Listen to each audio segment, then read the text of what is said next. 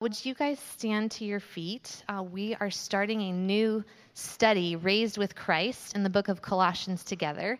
So um, we're going to read this, and then our standing is really just a symbol of our participation with Him, with our good Lord and His truth He has for us today. Verses 1 through 14. Paul, an apostle of Christ Jesus by the will of God, and Timothy, our brother. To God's holy people in Colossae, the faithful brothers and sisters in Christ, Grace and peace to you from God our Father. We always thank God, the Father of our Lord Jesus Christ, when we pray for you, because we have heard of your faith in Christ Jesus and of the love you have for all God's people. The faith and love that spring from the hope stored up for you in heaven, and about which you have already heard in the true message of the gospel that has come to you. In the same way, the gospel is bearing fruit and growing throughout the whole world just as it has been doing among you since the day you heard it and truly understood God's grace. You learned it from Epaphras, our dear fellow servant, who is a faithful minister of Christ on our behalf, and who also told us of your love in the Spirit. For this reason, since the day we heard about you, we have not stopped praying for you. We continually ask God to fill you with the knowledge of His will through all the wisdom and understanding that the Spirit gives, so that you may live a life worthy of the Lord and please Him in every way, bearing fruit in every good work, growing in the knowledge of God, being strengthened with all power according to His glorious might, so that you may have great endurance and patience. And giving joyful thanks to the Father who has qualified you to share in the inheritance of His holy people in the kingdom of light. For he has rescued us from the dominion of darkness and brought us into the kingdom of the Son he loves, in whom we have redemption, the forgiveness of sins. Amen. Amen. Well, happy after Easter weekend. It's good to see you all. Uh, this shirt is letting you know that spring is now officially here, and we can think of summer as coming. Think of a world where it's always summer and it's never COVID. Think of that world. Yeah, that's a, that's a taste of heaven. Um, this morning, we are launching into our series on Colossians. And if you have not done a book series with us, I think this will be a real delight to you. It's real important for me as a teacher of the Word of God to not only uh, present a meal to you, but also invite you into the kitchen so you see how I prepared it. Um, I actually don't like teachers that uh, just say, Here, eat. Here, eat. It's good for you. It's the Word of God. Come on, eat. You know, that, that doesn't inspire me. uh, I'm, a, I'm a person that wants to have part of it and ownership in it. And so, as we study the book of Colossians, I'm inviting you in uh, verse by verse to see how we're preparing the Word of God and see uh, exactly how uh, the Bible can be interpreted by every one of us.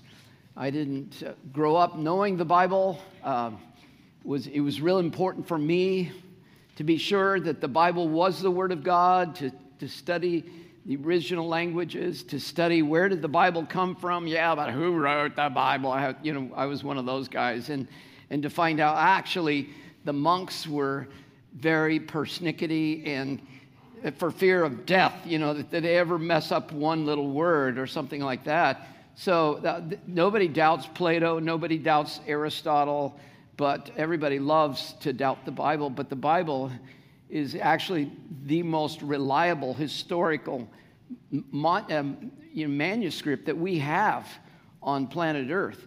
Then it becomes uh, imperative that we learn how to study it. How do, how do we read this thing? And um, what I love about the epistles is that we have this interpersonal exchange going between uh, the people group, in this case, the Colossians, and the Apostle Paul, or I like to call him Pastor Paul, uh, because I think we miss oftentimes his pastor's heart. So, with that in mind, let me just pray and uh, we'll begin. Father, we thank you for this fabulous day to study your word, that we've come here together to be fed. And as you invite us into the kitchen uh, to read these verses, we pray that you would speak to our hearts the nuggets that we need. And thank you, Holy Spirit, that you know not only the word, but you also know our hearts and you know exactly what we need to hear today. So we pray that you would take the word of God and, and apply it to our lives. In Jesus' name, amen. So I've asked you this question before, and I want to ask it again because I'm not sure you heard me the first time.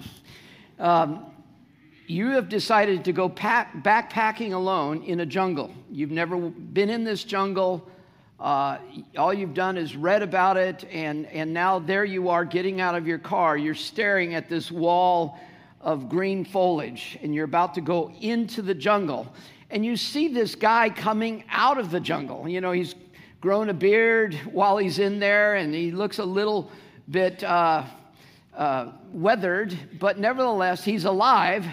And uh, the question that I have for you is do you go up and ask him any questions about the jungle? Now, I know the answer for ladies, but I'm asking the guys. Because I've met a few of you uh, wandering for days in Home Depot. and, uh, you know, I, I'm going to figure it out. I'm going to, you know, and that's me. Do you ask him any questions? Do you ask him, how long did it take you to get to the other side? Where's the river? Where's the python? Where's the tiger? Are there any beautiful places I should stay longer? Are there dangerous places you can point out that I should avoid? Are there monkeys that come and eat my food and steal all of my provisions? Is it lonely? What is it like in the jungle?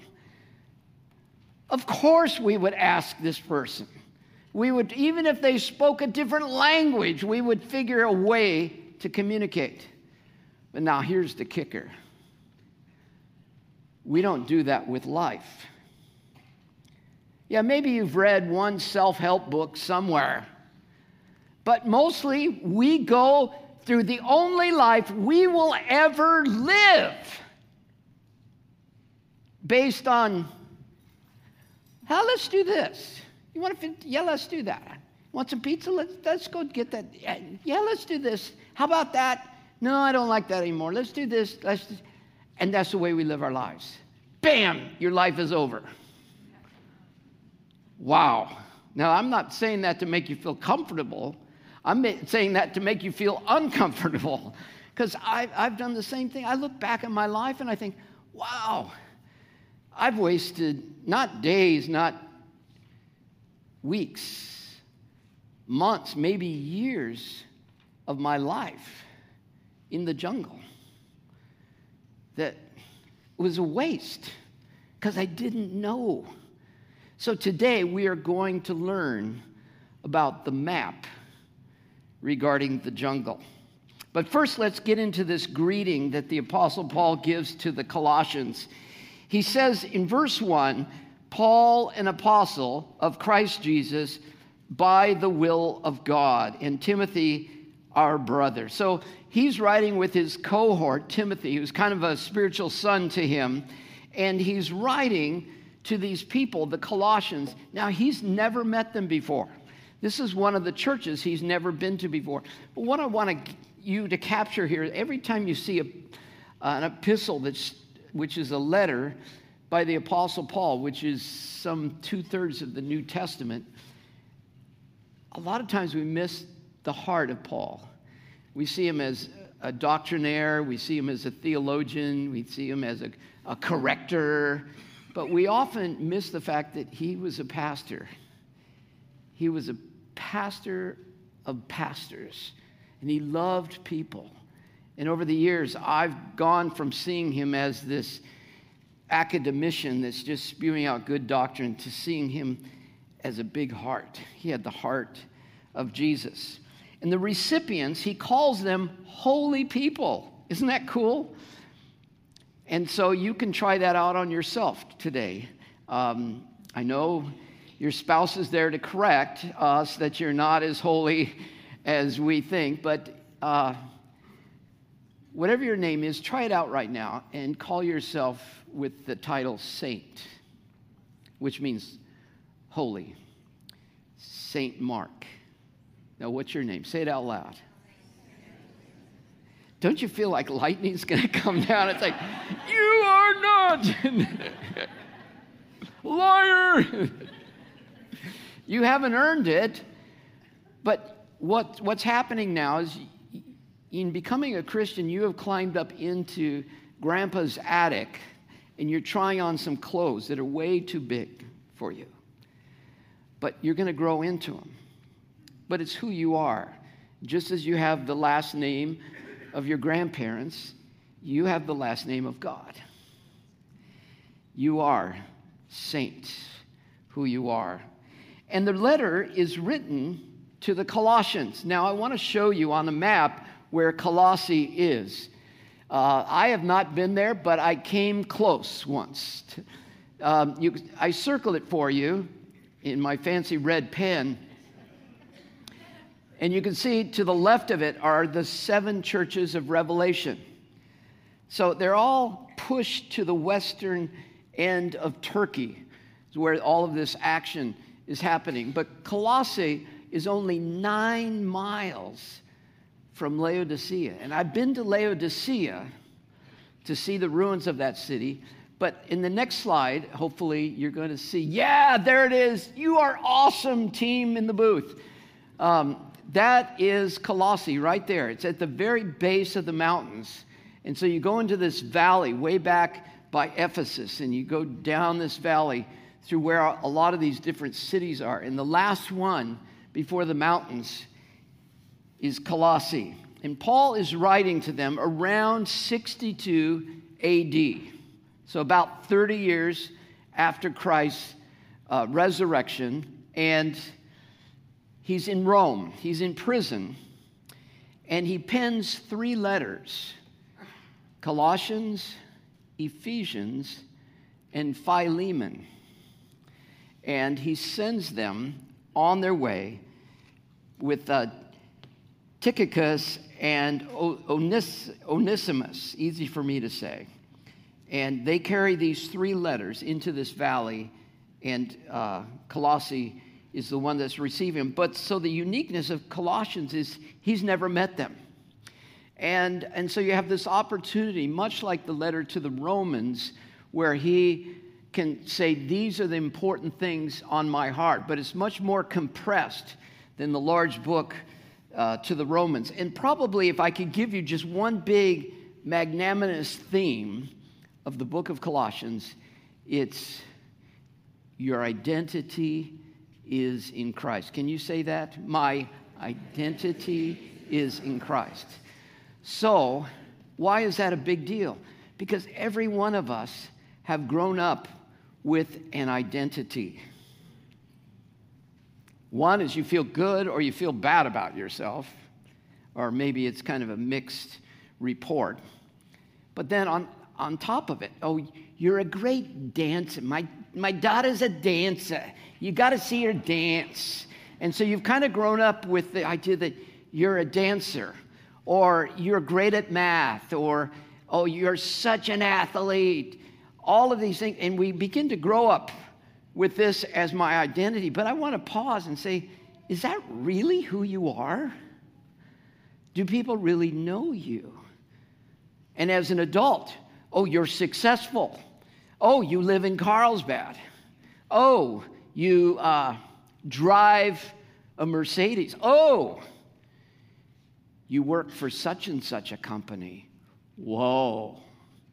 Don't tell them that uh, you're on the security team for that company, but you let them think that you're the CEO. Why would we let them imagine? It's because of image, it's because of identity. But it gets worse. Our country, our culture, our society says, you are what you make. You are as beautiful as you are, beauty. You are based on uh, location. That's who you are. And it gets worse. It's you are this gender. You are how much you've been educated. You are how much you've. It goes on and on, and, on, and that's not me. It's not you. You were given in the very beginning the highest prestige you could have ever been given. You are made in the image of God. You try that out on an elevator spiel. and who are you? The image of God. How about you?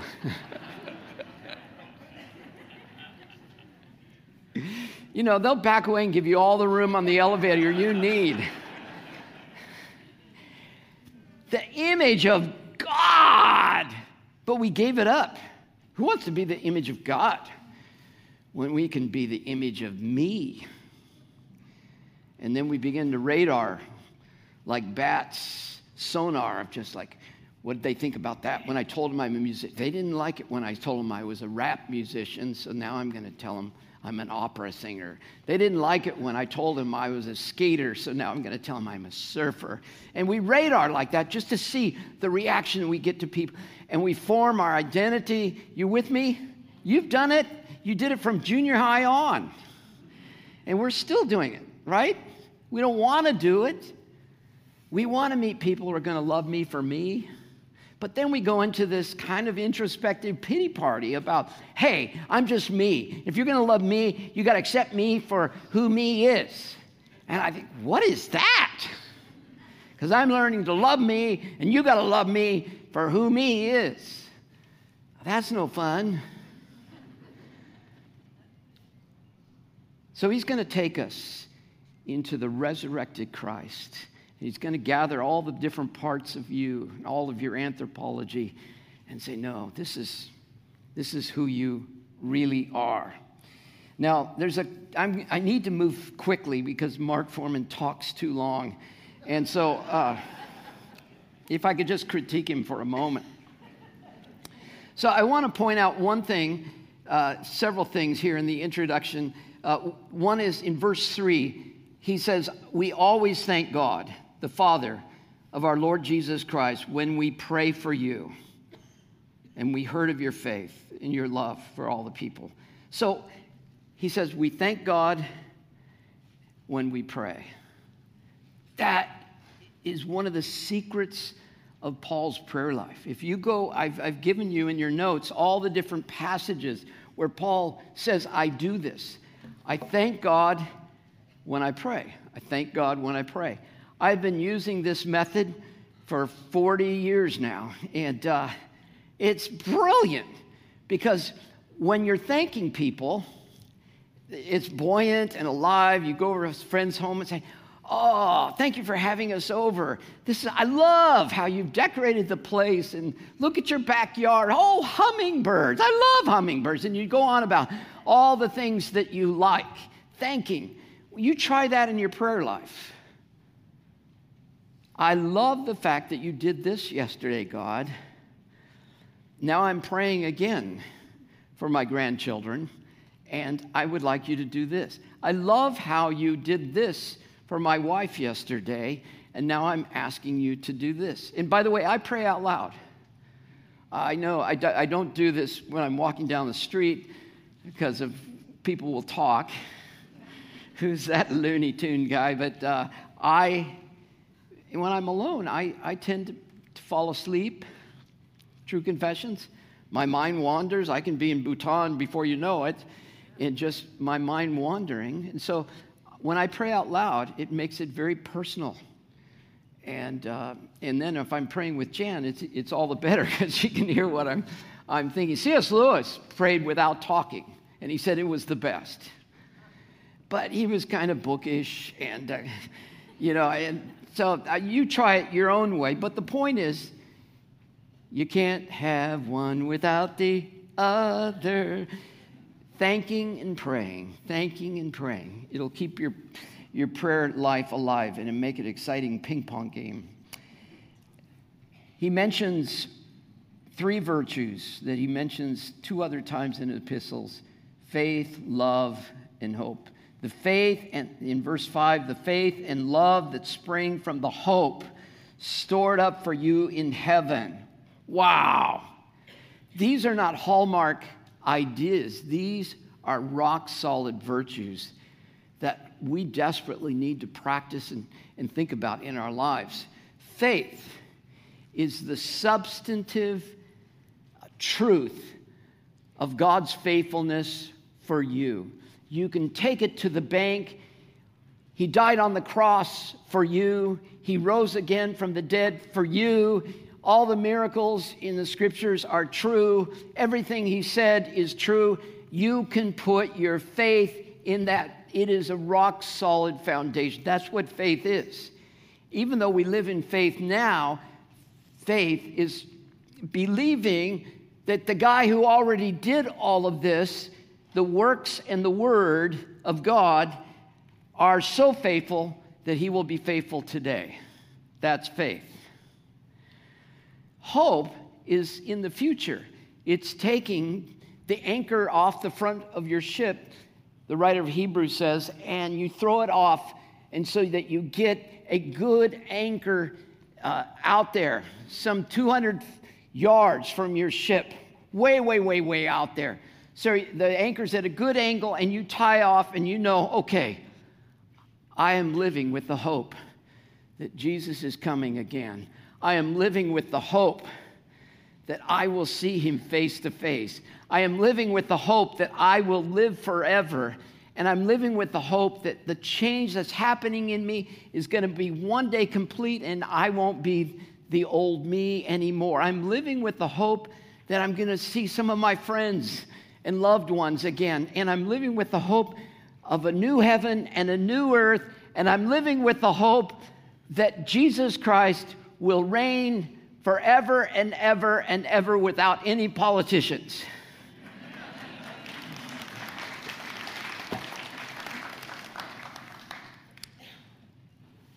Sorry, I just. I had this uh, moment yesterday where I, I, whenever I do this, I just tell my friends to lock me up uh, because it wouldn't turn out pretty. But I just had a thought of driving to Washington. And by the way, this is not a red or blue comment.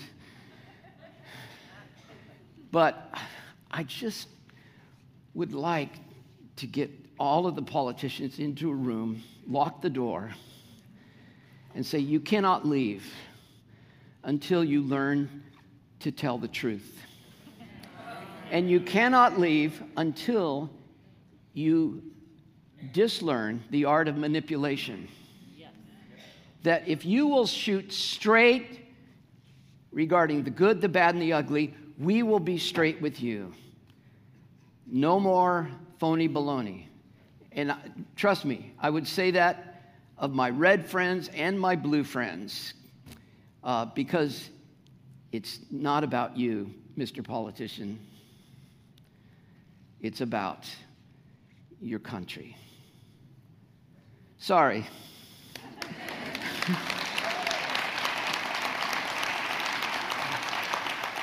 so we have this hope that's bigger than the United States, it's bigger than the world. We have this huge hope.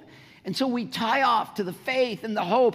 And now what do we do? If, if you picture a ship and one anchor is off the stern, one anchor is off the bow, now what do we do while we're on the ship? We love. We love. No, after you. No, after you. Oh, let me get that for you. Oh, no, let me do that. Let me cook the meal this time. No, let me hoist the sail. We love each other. And there's the three virtues we have faith, we have hope, and we love. And that's how Paul lived. Now, he says at the, at the very end of this intro, uh, in the same way, the gospel is bearing fruit and growing throughout the whole world. And he talks about that. And that's the big picture you and I have to remind ourselves. You know, as we think about all the things going wrong in the world, we got to remind ourselves what's right that the gospel's going forth. The gospel's going forth. People are discovering Jesus all the time and is bearing fruit throughout the world. And that's why we do what we do. Transformed people forming our world. It's happening. And he encourages them with this. Now, for the rest of the morning, and let me get my uh, clock out here just to make sure that I stay uh, somewhat on time. Uh, thank you. Uh, well, either way, I would tell you what I would have said had I time to say it. You know, so it's it's it's going to work out. So Paul prays this prayer, and most believers miss it because we think it's a flowery prayer, like yada, yada, yada, yada, yada, yada. Just get on with it, Paul. And you're going to miss that this is actually what drove Paul. This is what was the, in the core of Paul's mind. He says, For this reason, since the day we heard about you, we have not stopped praying for you, and we continue to ask God to fill you with the knowledge of his will through all wisdom and understanding that the Spirit gives. Thank God he doesn't stop praying. I think we all need to say our prayers daily. I'm sorry you prayed for your family yesterday. Pray for them again today. If it's not too much trouble for you, because you are the watchmen on the wall for your portion of the wall. C.S. Lewis said, Every day I have to say my prayers. So, some of us have very small spheres of influence, some of us have very large spheres of influence. And so we pray for our employees, we pray for our family, our grandchildren. God, do this, this, this, this, this, because I'm co signing your checks, God. It's a, it's a mutual deal. We do this together. And, and it, I think it's a cop out to say, well, God's just going to do what he's going to do. And uh, you know, no, he's going to do it through prayer. And prayer changes things. So now the big prayer is asking God to fill the Colossians with the knowledge of his will. So much so that with all wisdom and with all understanding, not a little bit of an understanding of the will of God, but all wisdom and all understanding. Now, why? would that be so important for you and I to understand the will of God? It's a good, it's a big question. Thank you, Mark. I think that was a big question. Yeah, it is a big question. Why would it be so imperative that we would understand the will of God? Well, I want you to see how important this was to the Apostle Paul. The rest, he's tipping his hat in the direction in which he's going. Let me remind you in verse 1, he said, I am an apostle by the will of God. Now he's praying for us to be filled with the knowledge of his will. In chapter 2, verse 2, he says that you may have the full riches of complete understanding in order that you may know the mystery of God, namely Christ Colossians 3:10, you have put on the new self, different than your old self, which is being renewed in the knowledge of the image of his creator. And in chapter 4 verse 2, he talks about Epaphras. He's always wrestling for you in prayer that you may stand firm in all the will of God, mature and fully assured. Now, we don't have the time but I could show you how he's praised the same prayer in Philippians. Different words, but the same idea that you would know the will of God so as to how to love people. In, in Ephesians, he says the same prayer that may God, uh, the spirit of wisdom and revelation, would be given to you so you could know his will and know him better. In Romans 12, 2, he says, Don't conform to the pattern of this world, but be transformed by the renewing of your mind. Then you will be able to test and prove what God's will is. You see, this is not just some cute thought. He, he was obsessed with this idea that Christians need to understand increasingly the will of God. Now, now that we're in this subject, of the will of God, could it be that when Jesus prayed, Thy kingdom come, Thy will be done, it wasn't just a nice prayer, that this is what's missing on planet Earth. What does God want for me and want for you? Now, anytime I talk about the will of God among Christians, I always get this feeling like uh, it's, it's as clear as mud. And uh, I, like, yeah, but who can know the will of God? And I don't know. And it reminds me of a time where my wife and I were traveling in a former UK country. So remember, the steering wheel's on the wrong side of the car, and, uh, and I'm driving, and, and the stick shift feels awkward, and, uh, and the car's on the wrong side of the street. And we've been doing this for days, and we come to this rotary. And we have our Google map, and it's operating like three seconds behind where we are. And, and so we're trying to figure out which of the five or six roads off the rotary we are supposed to take, and they all look the same. And we hit it, and we're going the wrong way, and we're going around. And did you see it? Did you see it? And we're going around again, and we're, and, and the stress level in the cars. Well, I thought you'd well say, well, pay attention. And here, here he comes again, and look out for this car. And the cars behind me are honking and honking, and I'm just. And finally, I just, like a man does, I spy the road. That's got to be it. We're taking it. And we turn on that road, and Jan says, Stop, wait, wait, wait. That lady is telling us it's the wrong way. And that, I thought, The lady? is telling us it's what you know the lady that was waving us she was trying to tell us what the right road was and, and I look in my rearview mirror, and here's this lady running towards us. So I pull over, and, and, and she's coming to our car. And I'm thinking, she's going to tell us the right way. Jan rolls down her window. And the lady tells us nothing. She gets in the car. she climbs in the car. I'm telling you, this is how we think the will of God is. It's like, we are, and, and I said, well, ma'am, what, what, do you, what do you want? And she said, dentist, dentist. And I'm thinking, you want us to take you to the dentist or you're coming back from the dentist? Dentist, dentist. That, I said, do you speak any other words? dentist. And, uh, and then I begin to discover uh, there's an aroma coming from her. Uh, you know, the same aroma that you have in the diaper room.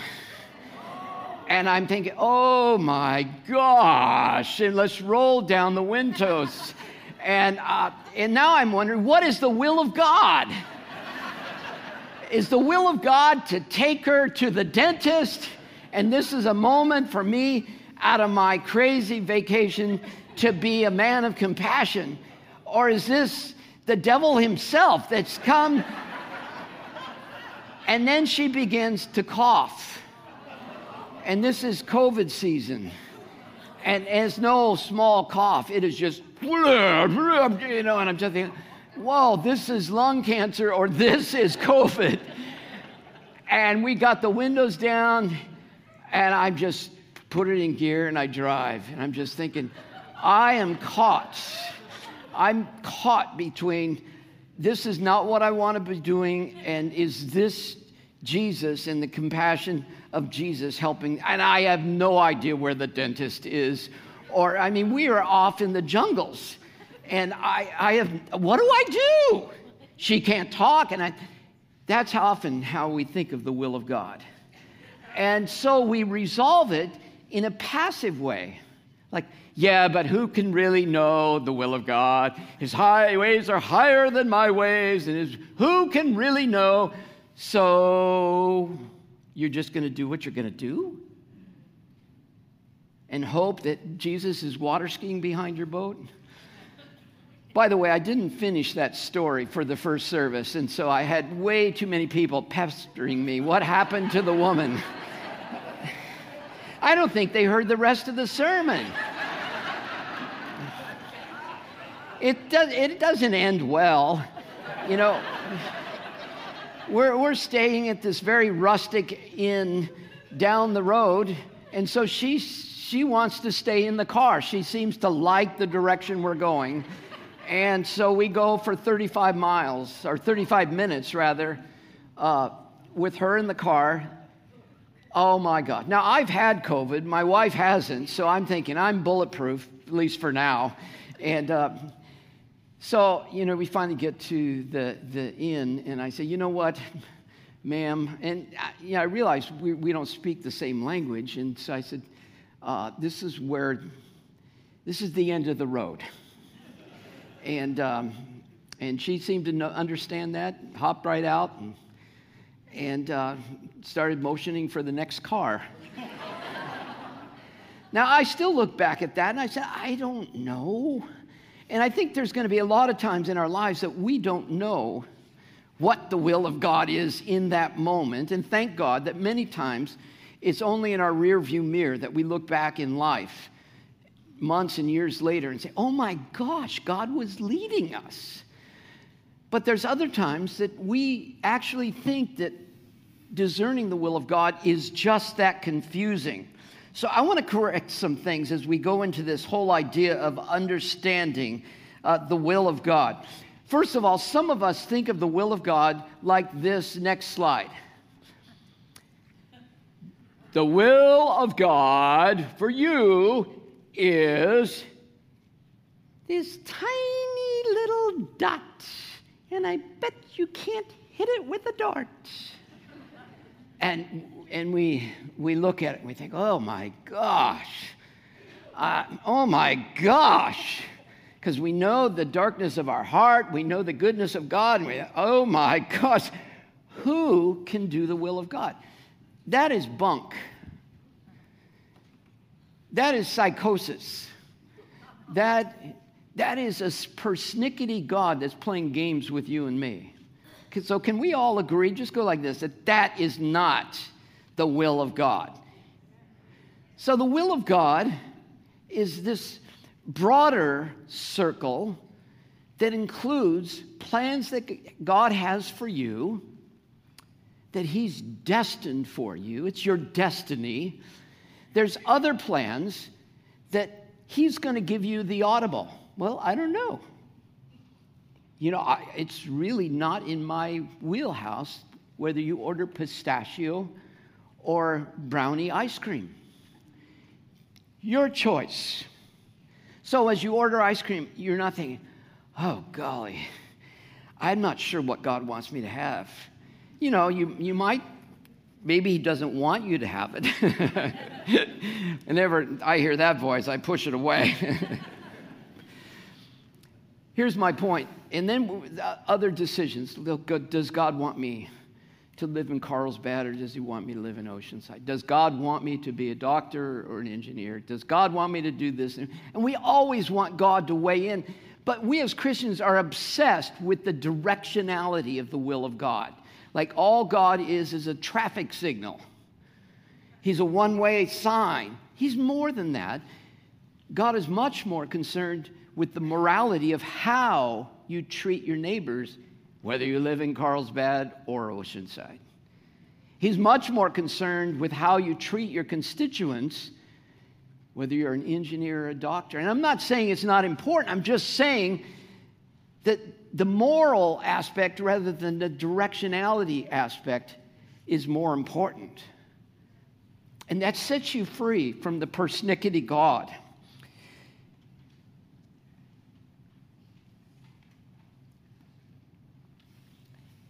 And then thankfully, 99% of the will of God is right here in the Bible.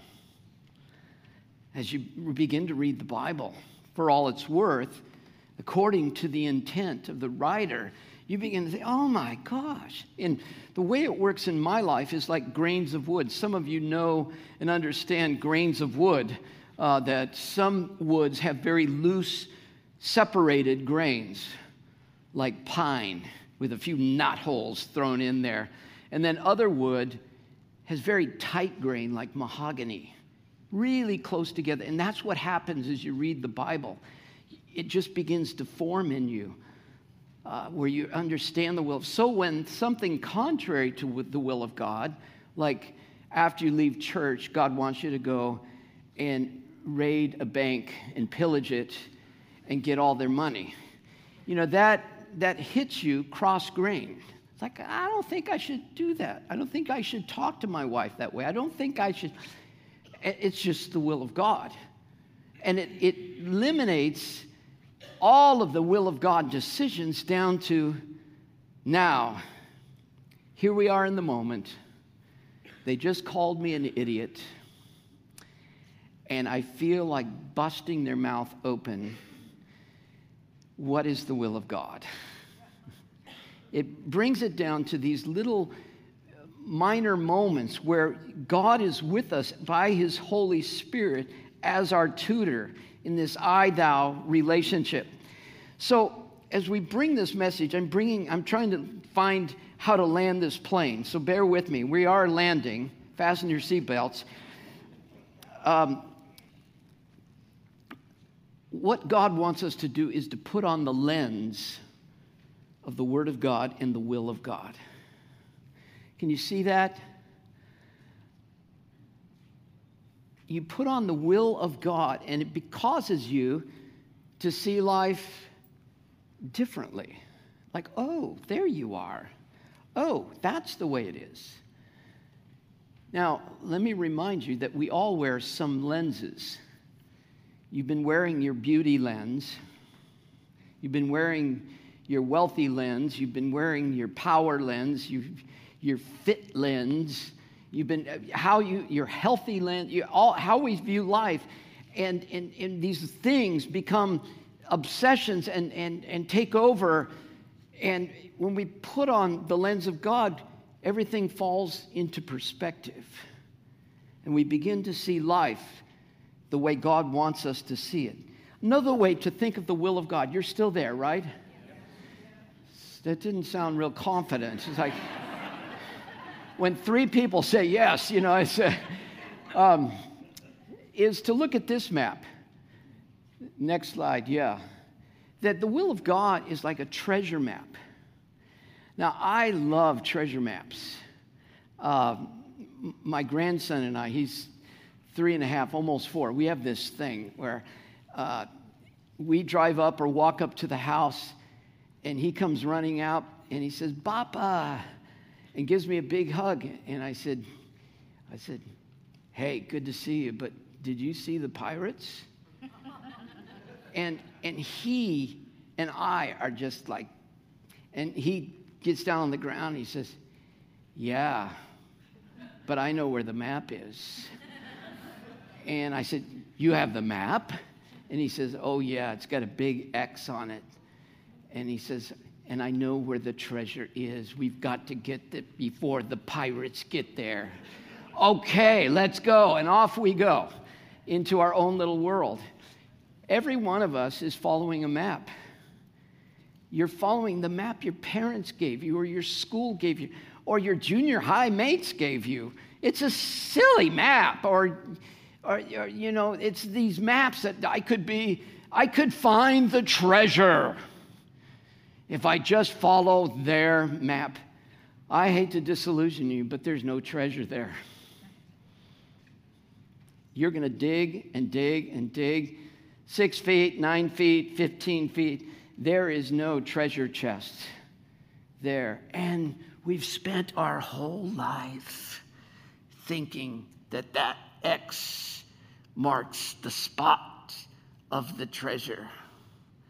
If I'm just smart enough, if I'm beautiful enough, if I'm nice enough, if I'm healthy enough, go on and on. There's no treasure there. But Colossians tells us where the treasure is it's in Christ.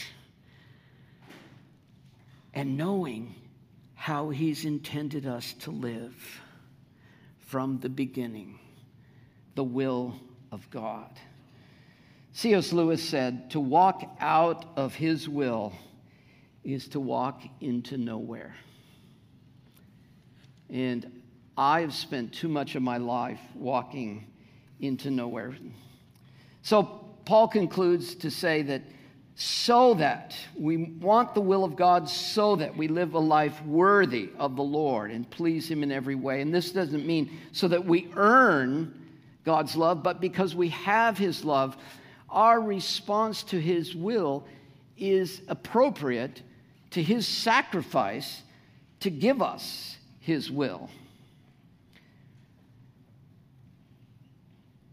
And he concludes by saying that having been strengthened with all God's power to persevere and joyfully giving thanks. So, my friends, um, I used to live uh, thinking like I had not had very fruitful life. He just says, bearing fruit in all things. And I've looked at my life and I thought, you know, I'm the branch, he's the vine, and all I got is a few raisins, Fresno raisins, growing off the end of my branch. I want to be like Mother Teresa. I want, I want to bear fruit. How do we do that? Well, this is it right here. It's beginning to say yes to the will of God in your life big ways and small ways. So, can you say these two words for me? Yes, Lord. That's the Christian life right there. You read something in Scripture, yes, Lord. The Spirit speaks to you, yes, Lord. Just that's, that's your only line in the play. Uh, you, you know, once you're done with your line, get off the stage you know, it's not, out, not about your song, it's not about your dance and all these things that made you important. It's about you saying yes to Jesus in the easy and the hard things. Can you say it again? Yes, Amen. Let's pray. Father, thank you for your truth. That is your will. And thank you that your will is not far it's not difficult, it's right there. And that you have shed your blood and given us new life in your resurrection and given us the Holy Spirit. And we want to discover what it is to walk in your will and to be remade into the image of God. Do this in our lives. In Jesus' name, amen. As we stand, can you say, Yes, Lord, one more time? If you follow the map of God, life gets bigger and bigger and bigger. Wonder begins to happen. There's never a point where you figure it out. Like the guy that told me that last year, uh, my New Year's resolution was to not have so much pride, and this year, I'm amazing. You know, that, that's just not going to happen. So this is the way it's going to go down. Some of us, you've never thought of the will of God before, and, and you look at your life and you think, oh, busted. And, and you look at your life and there's like three big boulders that need to change. Number one, you're going to tell yourself, I need to stop cussing. That's the big boulder in my life. And number two, I need to be kinder to my wife. And number three, I need to show up at work on time. Those seem so hard, but I'm going to try. And you're going to move those boulders. But I want you to be aware that underneath the boulders is like 15 river rocks that all have a name of things that God wants to change in you. And God's going to begin to work and you're, you're really going to change. It's being remade into the image of Christ. And underneath those river rocks is gravel. and there's hundreds of these things. So there's never a point where you, you arrive. It's like, wow, I'm just so amazing. So relax. We're all on a journey, and the more you follow Christ, the humbler you get. You're never going to walk in and brag about how close you are to Jesus. It's just, that, it's a lie if that's our, what we're bragging about. What we want to be is in His presence so that we shrink and, and He increases, right? And the second thing that's going to happen is you're going to become more loving. That's that's your identity is the love of Christ. And you're going to be a person that believes in Jesus and hopes in Jesus. And that begins. So it was never about you, it was always about Him. But the more we make it about Him, the more we become who He intended us to be. And isn't that all you ever wanted to do? Deep down inside, with your therapist, all you ever wanted to do was to become the person God created you to be. No more radaring and no more wearing everybody else's lenses, but being who you are in Jesus Christ. Amen. Hmm. So, may God be with you this week. May God invite you into the prayer room, even if it's just in the water closet, even if it's just on your way to work. And try talking out loud to Him. Try the ping pong of thanking and praying and thanking and praying. And when you find something in your life that God's kind of putting His finger on, pray about it. Say, God, I invite you to do surgery on my life. Change me and just see what begins to happen the magic. And by the way, if you need prayer this morning, we're, we're up here. Uh, we don't want your wallets or your social security. We just want to pray with you. And if you need prayer, come and get it. But may God be with you this week. May God lift up his face and shine his character onto you. And may you discover more and more who he is. And may you find yourself turning into Him, His nature. In Jesus' name. And everyone said, Yes, Lord. Yes, Lord. Amen. God bless you guys.